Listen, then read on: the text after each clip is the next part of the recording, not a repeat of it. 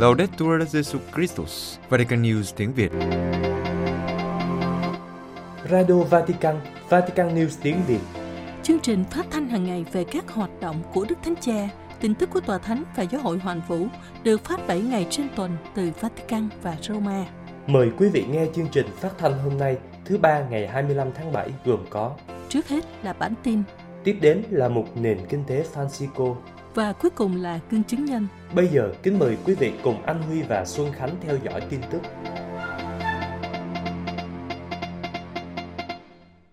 Đức Thánh Cha chúc các bạn trẻ lên đường tham dự Đại hội Giới Trẻ Thế Giới bình an và gặp được niềm vui. Vatican, Đức Thánh Cha đã gửi sứ điệp video đến các bạn trẻ Ý lên đường tham dự Đại hội Giới Trẻ Thế Giới Lisbon. Ngài nói về ý nghĩa của con đường, tiến bước, can đảm, niềm vui và không đi một mình. Trong video được thực hiện bất ngờ tại buổi gặp gỡ Bentolo hôm thứ Bảy ngày 22 tháng 7, người tị nạn Cameroon, Đức Thánh Cha chúc các bạn trẻ, những người đang chuẩn bị lên đường đến Lisbon để tham dự Đại hội Giới Trẻ Thế Giới, đi đường bình an và gặp được niềm vui. Đối với Đức Thánh Cha, con đường không bao giờ chỉ là một đường đi bình thường, nhưng mang ý nghĩa tinh thần, một chân trời. Vì thế, Ngài giải thích, đi trên con đường này là một cuộc hành trình, cuộc sống là lên đường và người trẻ có ơn gọi lên đường. Theo Đức Thánh Cha, hành trình này không dễ dàng và cũng không rõ ràng, cần một số phẩm chất để biết cách tiếp tục lên đường và theo Ngài, đó là tiến bước can đảm, luôn hướng nhìn nơi các con muốn đến. Vì thế không lo sợ, nhưng với quyết tâm của người muốn và phải tiếp tục. Đức Thánh Cha giải thích thêm rằng đó là con đường mà những người rốt cùng, những người bị gạt ra bên lề và các nạn nhân của toàn cầu hóa sự dẫn dưng đã trải qua. Do đó cần phải biết một cách khác để cùng nhau đi trên con đường này và đối với các bạn trẻ đang trên đường đến đại hội, Ngài gợi ý luôn thực hiện hành trình hướng tới Lisbon cũng như hướng tới cuộc sống hàng ngày với người khác, không bao giờ đi một mình. Chàng Cha gặp một người di cư Cameroon sống sót sau bạo lực và đắm tàu. Vatican Ngày 21 tháng 7, tiếp phái đoàn của Mediterranean Saving Humans, Đức Thánh Cha đã gặp một người tị nạn trẻ tuổi đến từ Cameroon, một tù nhân của các trại tập trung ở Libya, nơi anh đã an ủi những bạn đồng hành đang hấp hối bằng cách cùng họ cầu nguyện, kết nối qua điện thoại di động với cha Mattia Ferrari, tuyên úy của tổ chức phi chính phủ. Bentolo là một thanh niên người Cameroon vào năm 2020 trước xung đột ở đất nước, đứng trước ngã ba đường, chiến đấu hay bỏ trốn, anh chọn phương án thứ hai, không chịu theo lý luận của sự thù hận. Cuộc chạy trốn của Bentolo giống như hàng ngàn người di cư châu Phi gặp phải bạo lực, tù đầy, đắm tàu. Anh đã đau khổ chứng kiến bạn đồng hành qua đời vì không chịu nổi sự tra tấn. Trên báo Avvenire của Hội đồng Giám mục Ý, nhà báo Nello Scavo đã thuật lại đường thánh giá của Bentolo ở Libya. Anh bị những kẻ buôn người bắt và bán cho cảnh sát. Họ đã đưa anh đến một trại tù ở Sevilla dưới sự kiểm soát của lực lượng dân quân Anas và nhóm cảnh sát biển, và sau đó đến Juara. Tại một trong những trung tâm giam giữ, chàng trai người Cameroon đã gặp thấy những người tị nạn Kitô giáo khác ở vùng hạ Sahara. Một số người trong số họ đã chết sau nhiều tháng bị tra tấn và đầy đọa. Từ Libya, nhờ những chiếc điện thoại di động mà các tù nhân đã cất giấu, Bentolo đã tìm cách liên lạc với một số nhà hoạt động nhân quyền và thông qua các nhà hoạt động, anh đã liên lạc với cha Mattia Ferrari và xin cha những lời an ủi cho những người anh em đang hấp hối cha đã cố gắng cầu nguyện với các tù nhân thiếu niên đồng hành cùng một trong số họ cho đến chết. Sau đó, tất cả dấu vết của Pentolo bị biến mất. Cha Mattia Ferrari lo sợ anh đã bị hệ thống tội phạm Libya sát hại hoặc đã chết trên biển. Một ngày kia, con tàu cứu hộ của tổ chức nhân đạo Sea Watch của Đức đã can thiệp vào vùng trung tâm địa Trung Hải, giải cứu hàng chục người tị nạn bị rơi xuống nước từ một chiếc thuyền. Trong số đó có Bentolo.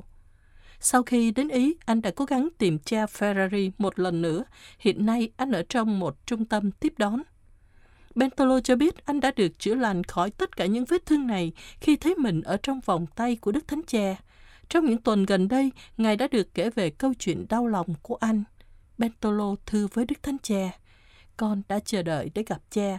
Cử chỉ của cha khiến con xúc động. Cha Ferrari thuật lại rằng Đức Thánh Cha không chỉ muốn gặp chàng trai trẻ người Cameroon, mà Ngài còn thực sự lắng nghe anh, lắng nghe kinh nghiệm của anh, những mong muốn của anh.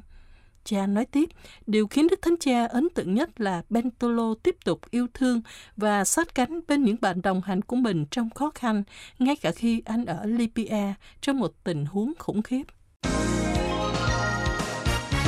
Đền thờ Thánh Phêrô được trang bị hệ thống âm thanh mới.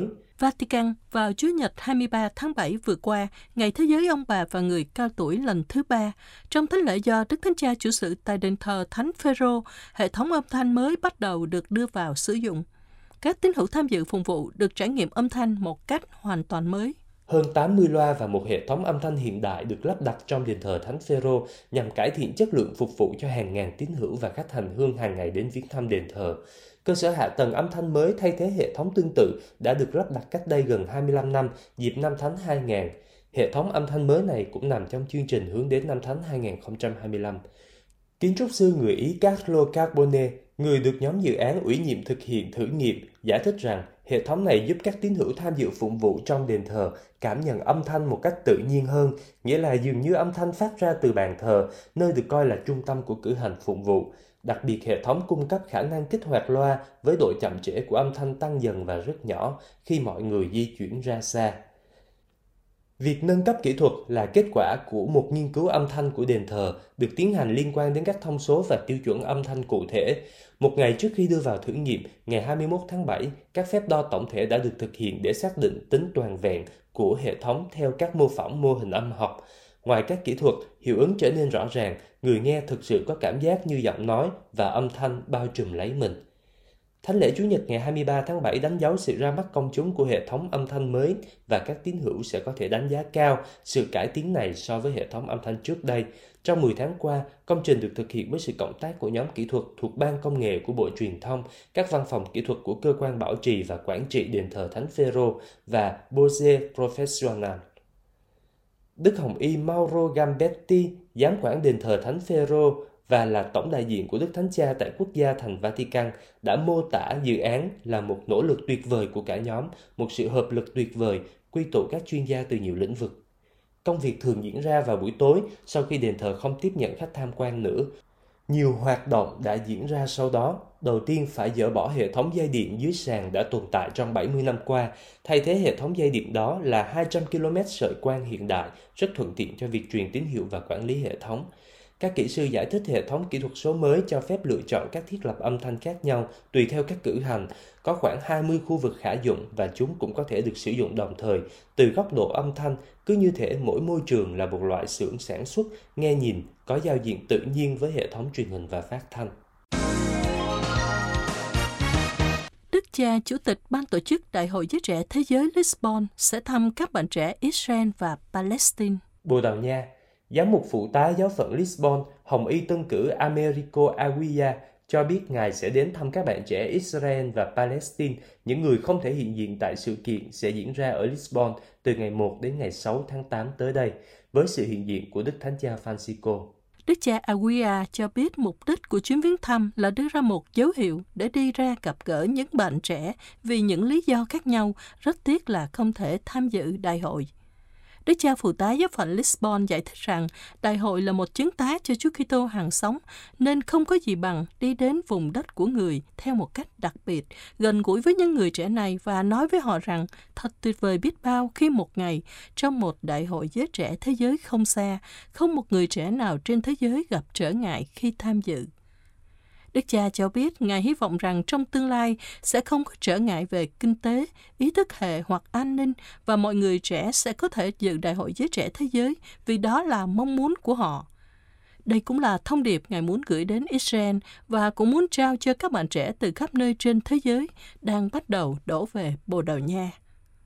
Đức cha Chủ tịch Ban tổ chức Đại hội Giới trẻ Thế giới Lisbon 2023 cho biết các bạn trẻ đang bắt đầu đến các giáo phận khác nhau trong nước và có khoảng 70 đến 80 ngàn bạn đến vào tuần trước khi đại hội chính thức bắt đầu từ ngày 1 tháng 8 và trải rộng khắp tất cả các giáo phận của Bồ Đào Nha, bao gồm cả Azores và Madeira, như một cách để thúc đẩy sự gắn kết lãnh thổ.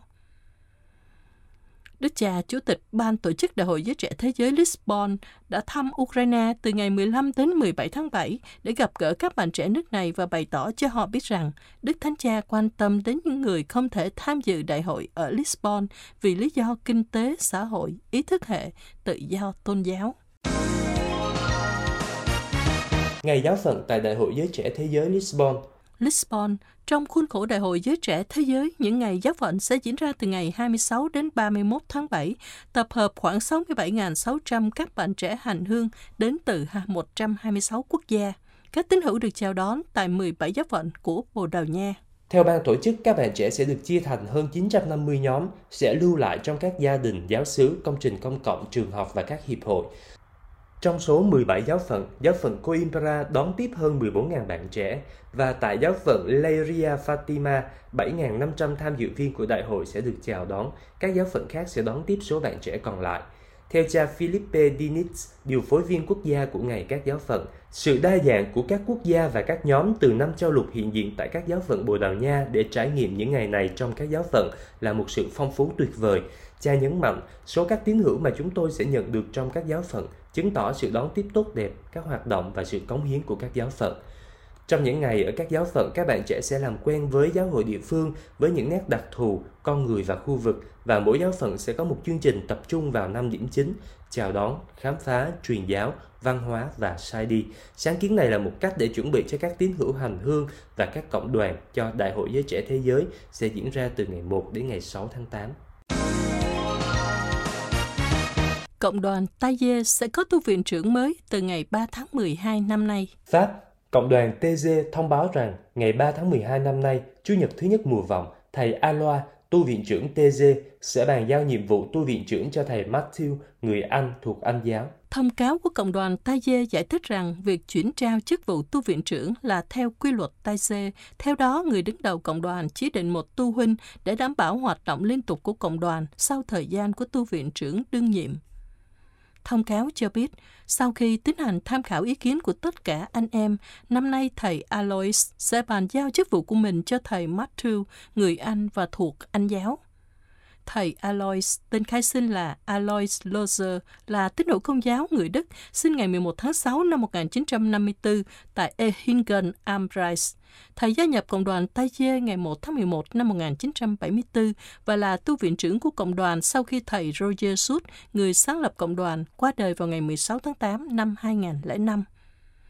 Thầy Matthew, tên khai sinh là Andrew Thorpe, người Anh, sinh ngày 10 tháng 5 năm 1965 tại Percy, là tín đồ Anh giáo, thầy gia nhập cộng đoàn Tay Dê ngày 10 tháng 11 năm 1986. Giải thích việc chuyển trao chức vụ, thầy Alois nói rằng thế giới và giáo hội đã thay đổi quá nhiều trong hai thập kỷ qua, 18 năm kể từ khi thầy kế vị thầy Roger. Theo thầy, đã đến lúc để một tu huynh gia nhập cộng đoàn sau thầy đảm nhận chức vụ. Giống như một gia đình, chức vụ tu viện trưởng cộng đoàn Tai Xê không có thời hạn, nhưng thầy Alois nghĩ rằng thầy có thể chuyển giao nhiệm vụ này trong khi có thể dành thời gian để chuẩn bị cho quá trình chuyển đổi này mà không bị bất kỳ ràng buộc nào. Thầy Alois khẳng định rằng sau khi hỏi ý anh em và cầu nguyện và suy tư, tôi đã chọn thầy Matthew làm bề trên mới của Taye. Tôi hoàn toàn tin tưởng rằng thầy sẽ mang lại sự liên tục và thực hiện các bước đúng đắn để thúc đẩy cộng đoàn của chúng ta theo trực giác của người sáng lập là một câu chuyện ngụ ngôn nhỏ về sự hiệp thông.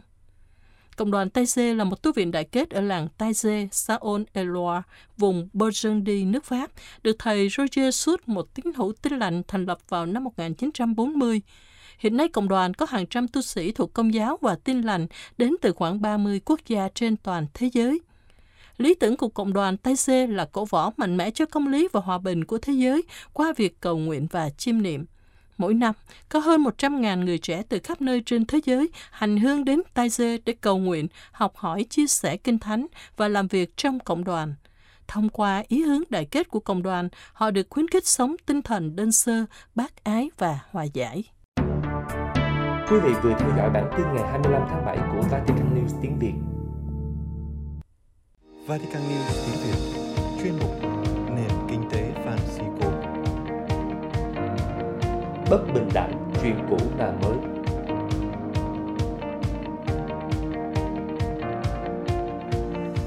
À, trời nóng ghê á. Mà mùa hè rồi mà sao quả táo này nó ngon dữ vậy ta? Thầy ăn cái gì ngon dữ thầy? Ăn táo. Sướng dữ vậy? Ừ, bạn trẻ ăn không? Thầy còn trái seri nhỏ nhỏ này. Sao mà bất công dữ thầy? Ít ra được trái cherry cũng mừng với thầy cho con trái seri. Thầy thì ăn trái táo. Bạn trẻ nghe suốt đấy mà. Cuộc đời vốn dĩ bất công mà. Bất bình đẳng là luôn luôn tồn tại trong cuộc sống ấy thầy. Thì thầy phải thay đổi điều đó đi chứ giờ thì, thì thấy cuộc sống vậy thầy còn bắt con phải đi theo cái cuộc sống vậy. Quá là bất công con cũng khát nước mệt mỏi trong khi hả? À, Thầy trong, đi nhà à, trong khi á bạn trẻ bạn trẻ hay nghe nói về bất công và bất bình đẳng đúng không? Nhưng mà thực sự không biết là bạn trẻ có hiểu bất công hay là bất bình đẳng đến đâu nhỉ? Nói chung thì giờ con cũng chưa hiểu lắm nhưng mà con cũng đang bức xúc lắm nè thầy. Trời nắng vậy, nhà thầy thì gần, bước qua có mấy bước. Con hả? Phải xuống metro, lên Sao xe buýt, xe buýt để xong xong rồi đi đầu- bộ. à, à.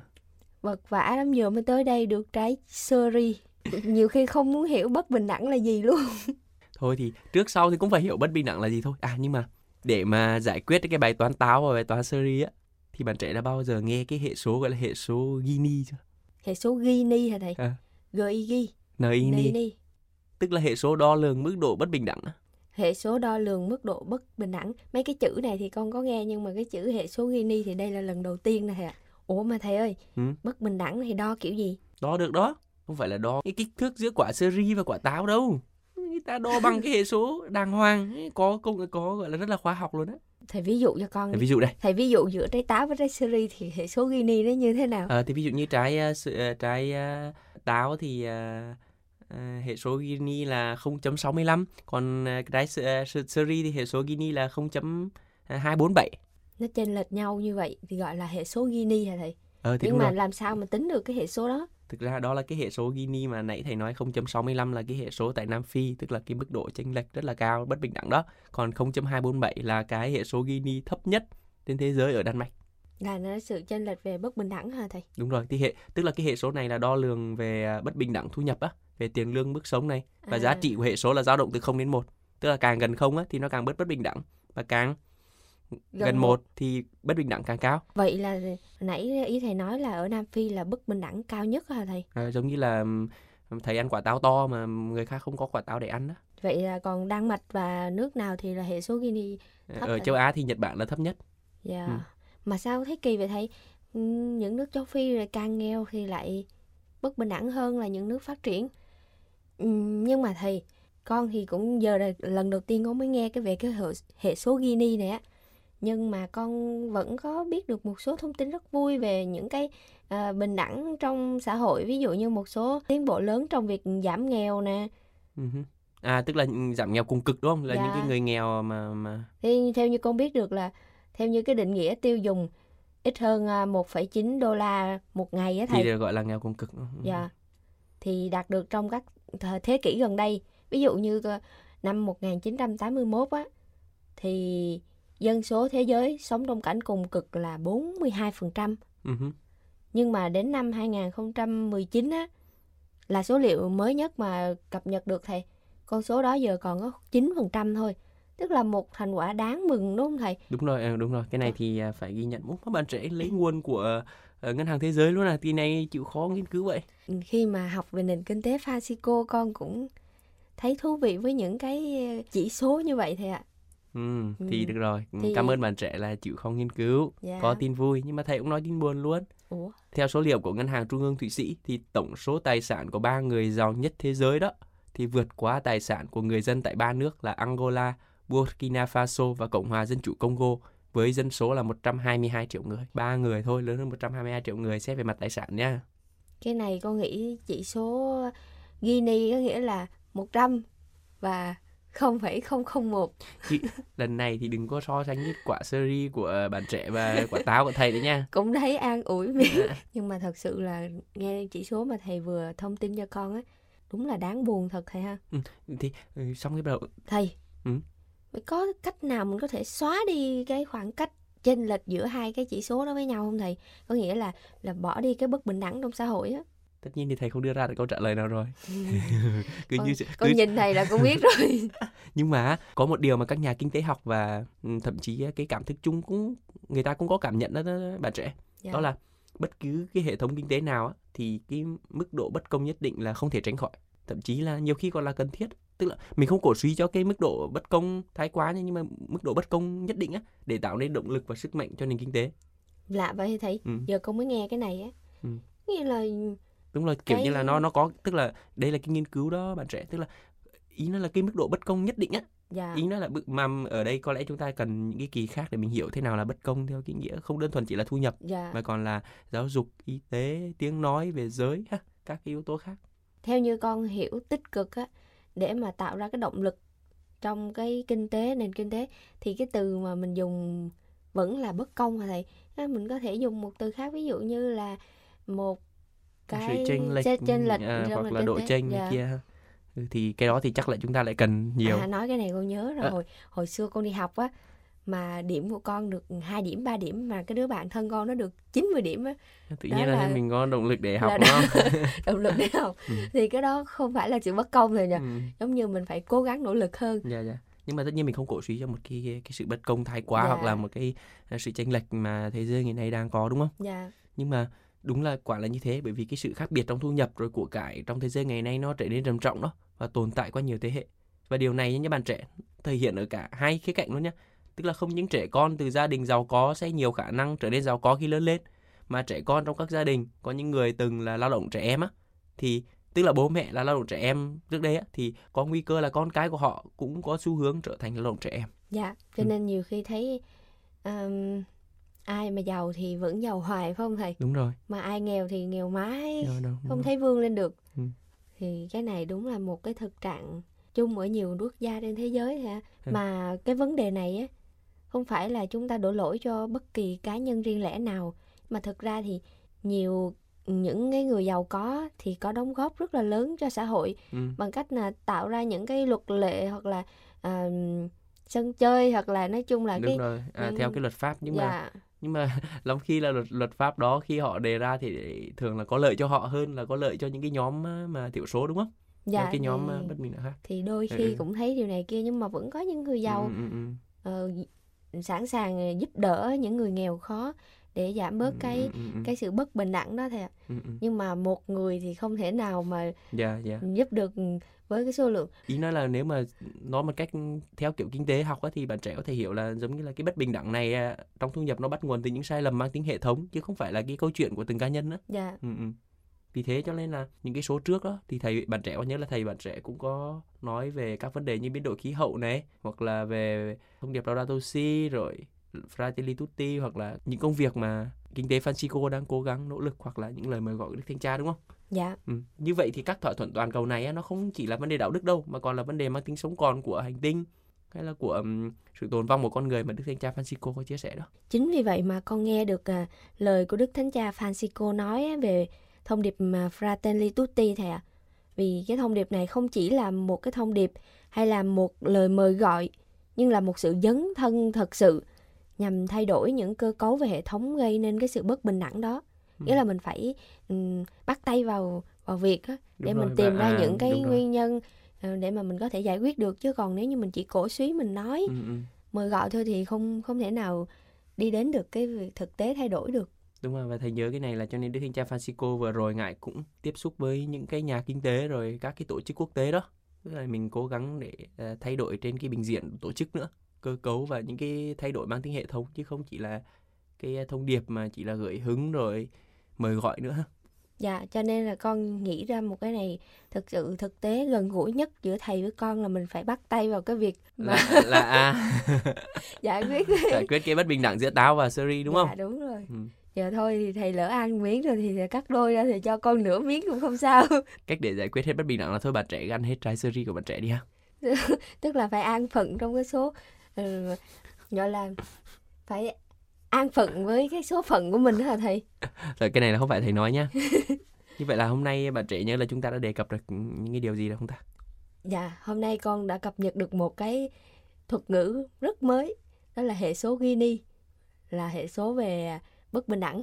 Đúng rồi. Và bạn trẻ có Và- nói về tin vui Dạ, là việc giảm nghèo cùng cực trong thế giới đúng không? dạ, nhưng mà bên cạnh đó vẫn có một cái tin buồn. Nhiều tin buồn á.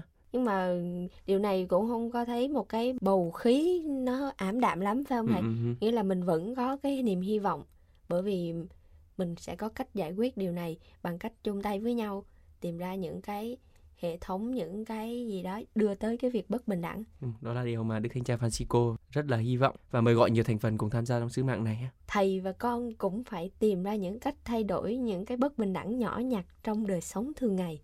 Ừ, giờ chắc cũng khó tìm á, thôi thì chắc là mình à, hẹn quý thính giả vào chương trình tuần sau nhé. Chuyên mục Nền Kinh tế Francisco mong muốn là không gian gặp gỡ, trao đổi về một nền kinh tế mới, một nền kinh tế tôn trọng sự sống, yêu mến con người và môi sinh.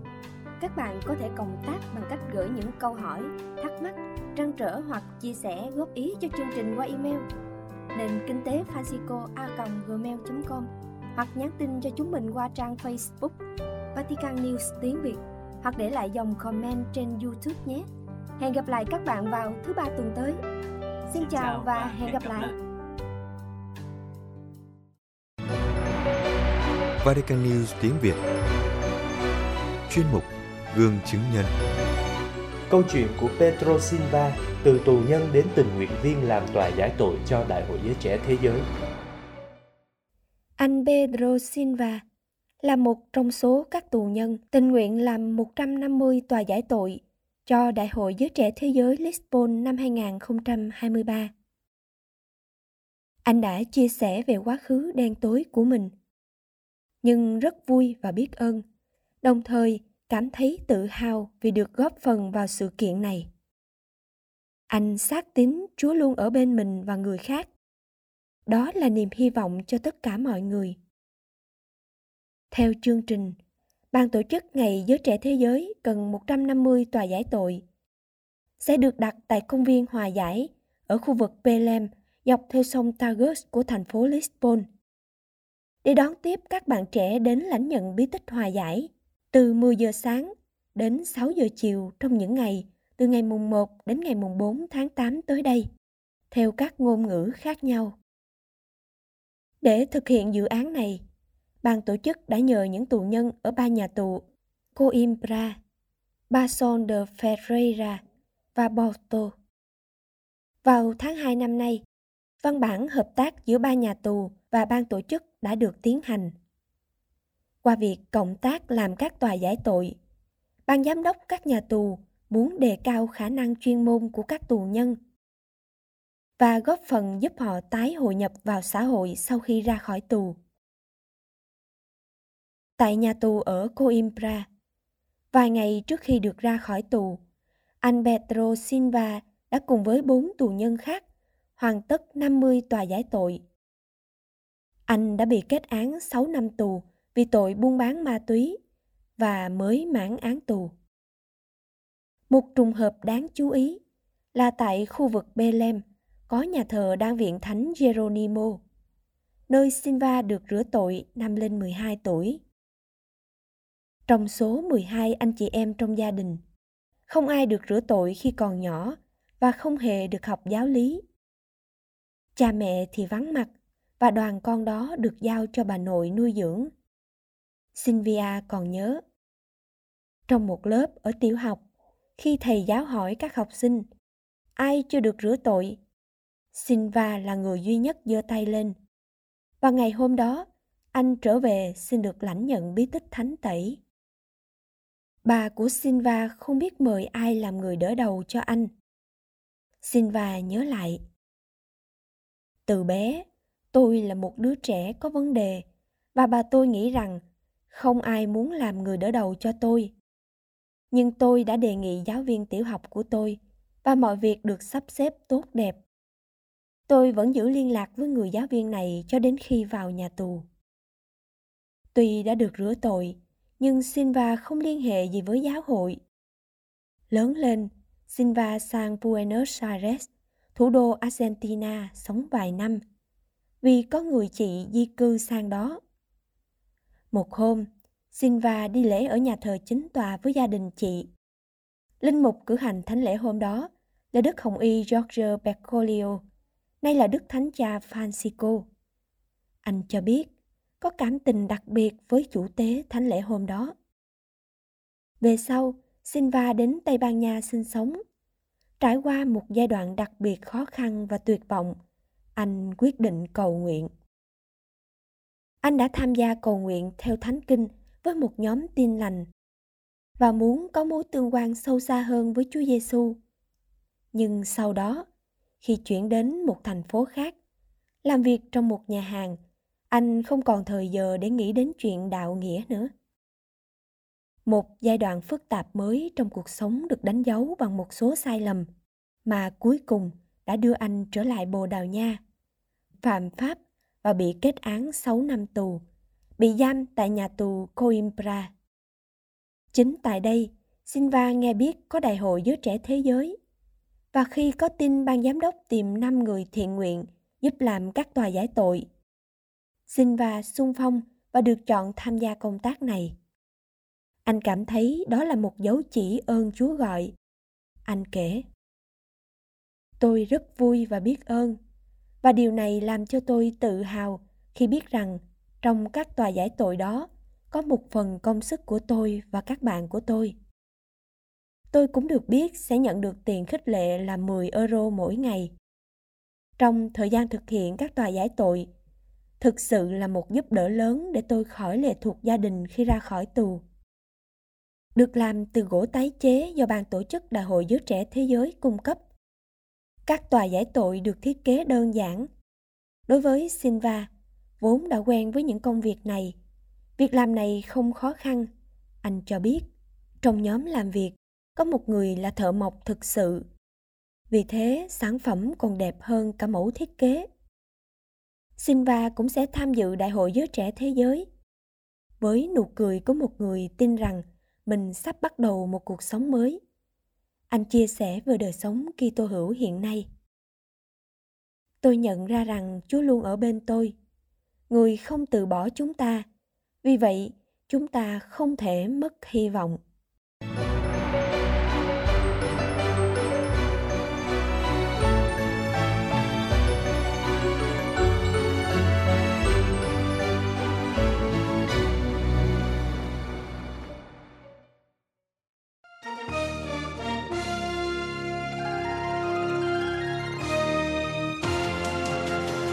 Cảm ơn quý vị đã chú ý lắng nghe chương trình Radio Vatican của Vatican News tiếng Việt. Xin Thiên Chúa chúc lành cho quý vị và toàn gia quyến. Laudetur Jesu Christus, ngợi khen Chúa Giêsu Kitô.